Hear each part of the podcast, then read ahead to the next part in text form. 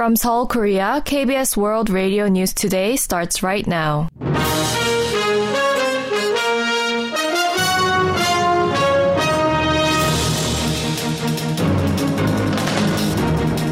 On today's broadcast, parliamentary discussions over next year's budget plan are at a standstill after the DP Railroads motion calling for the dismissal of the Interior Minister.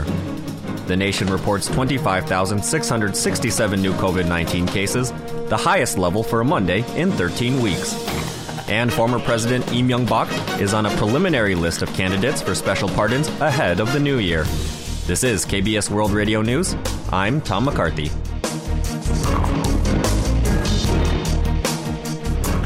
Negotiations between the rival political parties over the 2023 budget ahead of Thursday's deadline have hit an impasse following the opposition party's unilateral passage of a motion calling for the dismissal of the Interior Minister. The motion was passed in a bid by the main opposition Democratic Party to hold him responsible for the government's bungled response to the fatal Itaewon crowd crush. Richard Larkin has the details a day after unilaterally passing a motion through Parliament recommending the dismissal of Interior Minister Lee Sang-min over the fatal Itaewon crowd crush, main opposition Democratic Party leader Lee Jae-myung ramped up pressure on President Yoon Suk-yeol to accept it. At a Supreme Council meeting on Monday, Lee urged the president to respect relevant calls from the public and the National Assembly. DP floor leader Park Hong-kun criticized the ruling People Power Party for boycotting Sunday's vote accusing the ruling side of throwing a fit to protect a cabinet member with close ties to the president. The DP is also reportedly preparing to put forth a motion to impeach Minister Lee should President Yoon refuse to dismiss the minister. PPP interim chief Chung Jin Suk, on the other hand, criticized the opposition for engaging in legislative tyranny using its majority in parliament. While the ruling party argues that seeking the minister's dismissal conflicts with his inclusion as a subject in the DP sought parliamentary probe, it remains watchful of how the latest discord may impact the passage of next year's budget, which the two parties are currently negotiating. The rival parties' talks have ground to a halt with key issues, such as the DP's demand to reduce taxes for the general public, left unresolved ahead of Thursday's deadline set by National Assembly Speaker Kim Jin-pyo. Richard Larkin, KBS World Radio News. The presidential office has rejected the parliamentary motion calling for the dismissal of Interior Minister Lee Sang-min. At a press briefing on Monday, Deputy Presidential Spokesperson Lee Jae-myung told reporters that there is no change to the top office stance that a thorough investigation must precede any discussions on firing the Interior Minister. The deputy spokesperson explained that only when the scope of the country's legal responsibility is clearly ascertained can there be a proper compensation for the bereaved families, adding that nothing should supersede this. This is the first response by the top office to the passage of the motion the previous day. A consultative group formed by the bereaved family members of those who lost their lives in the Itaewon crowd crush held a press conference and officially launched on Saturday.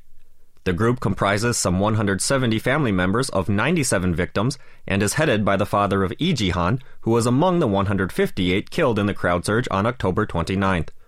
In a declaration issued upon the group's establishment, the members vowed to do their best to get to the bottom of the tragedy, actively respond to secondary damages, and work to prevent the recurrence of similar tragedies. The group called for a parliamentary investigation into the Itaewon case, while urging the government to conduct a thorough probe and slap heavy punishment on those responsible. After reciting their declaration, the group's members demanded the dismissal of Interior and Safety Minister Lee Sang-min. The Special Police Investigative Team probing the Itaewon crowd crush will request arrest warrants for key suspects in the case, including officials from the police, the fire authority, and the Yongsan District Office. The investigators said on Monday that they plan to refile for warrants this week against ex Yongsan Police Chief Lee Im-jae and Song Byung-ju, a superintendent in charge of the Itaewon area's 112 emergency hotline on the night of the tragedy. The initial warrant requests were dismissed in court last week. E, who faces charges of causing death by occupational negligence, could face an additional charge of falsifying an official document for allegedly ordering a subordinate to falsely indicate the time of his arrival at the scene of the accident in a situation report. Investigators are also considering requesting arrest warrants for Yongsan District Chief Park Hee-young and Choi Sung-bom, head of the Yongsan Fire Station. The nation reported slightly over 25,000 new COVID 19 cases on Monday amid the continuing winter wave of the pandemic. The Korea Disease Control and Prevention Agency said on Monday that 25,667 new cases were compiled throughout the previous day, bringing the total caseload to over 27,754,000. The daily tally dropped by some 29,000 from a day ago, apparently due to fewer tests on Sunday, but was still the highest level for a Monday in 13 weeks when some 37,000 cases were registered on September 12th. Meanwhile, Adolescents aged 12 and above will be able to receive Pfizer's bivalent COVID 19 vaccine targeting the Omicron subvariants BA1, BA4, and BA5 from Monday. The target demographic for the bivalent vaccines has expanded from those aged 18 and above to those aged 12 and above. The top office is reviewing special pardons to be granted by President Yoon Suk-yeol ahead of the new year.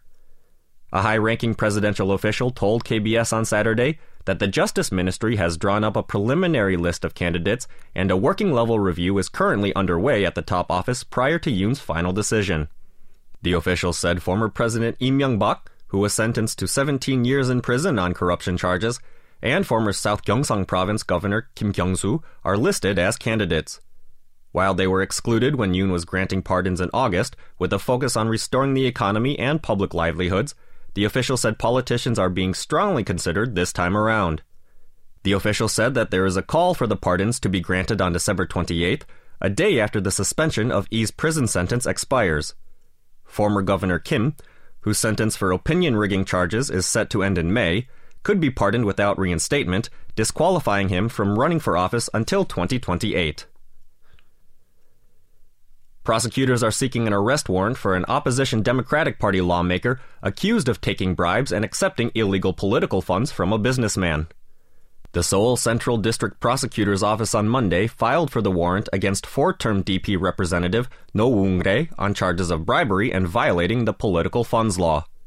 No is accused of receiving 60 million won from a businessman surnamed Pak before and after the 2020 general election in return for various favors. The number of couples married for less than five years dropped by a record margin last year. This is likely due to the prolonged COVID 19 pandemic. According to Statistics Korea on Monday, there were slightly over 1.1 million couples that were married for less than five years as of November 1, 2021, down 7% on year. This is the biggest decline since the agency began compiling related data in 2015. South Korea's rising female golfer, Ryu Hae-ran, has won the LPGA qualifying series. The 21 year old Ryu hit a 4 under 68 in the final eighth round of LPGA Q Series at Highland Oaks Golf Club in Dothan, Alabama on Sunday, wrapping up the eight rounds of qualifications in first place out of 100 players at 29 under 545. The 20 top rankers at the Q Series are given a berth to the LPGA next year, but the qualifying ranking determines the number of events on the tour a golfer can compete in, with the first place finisher given the most. That brightens Ryu's bid to win the LPGA Rookie of the Year title three years after she won the same title on the KLPGA Tour with two wins. She has five career titles on the Korean Tour. The benchmark Korea Composite Stock Price Index fell 16.02 points, or 0.67% on Monday, ending the day at 2,373.02.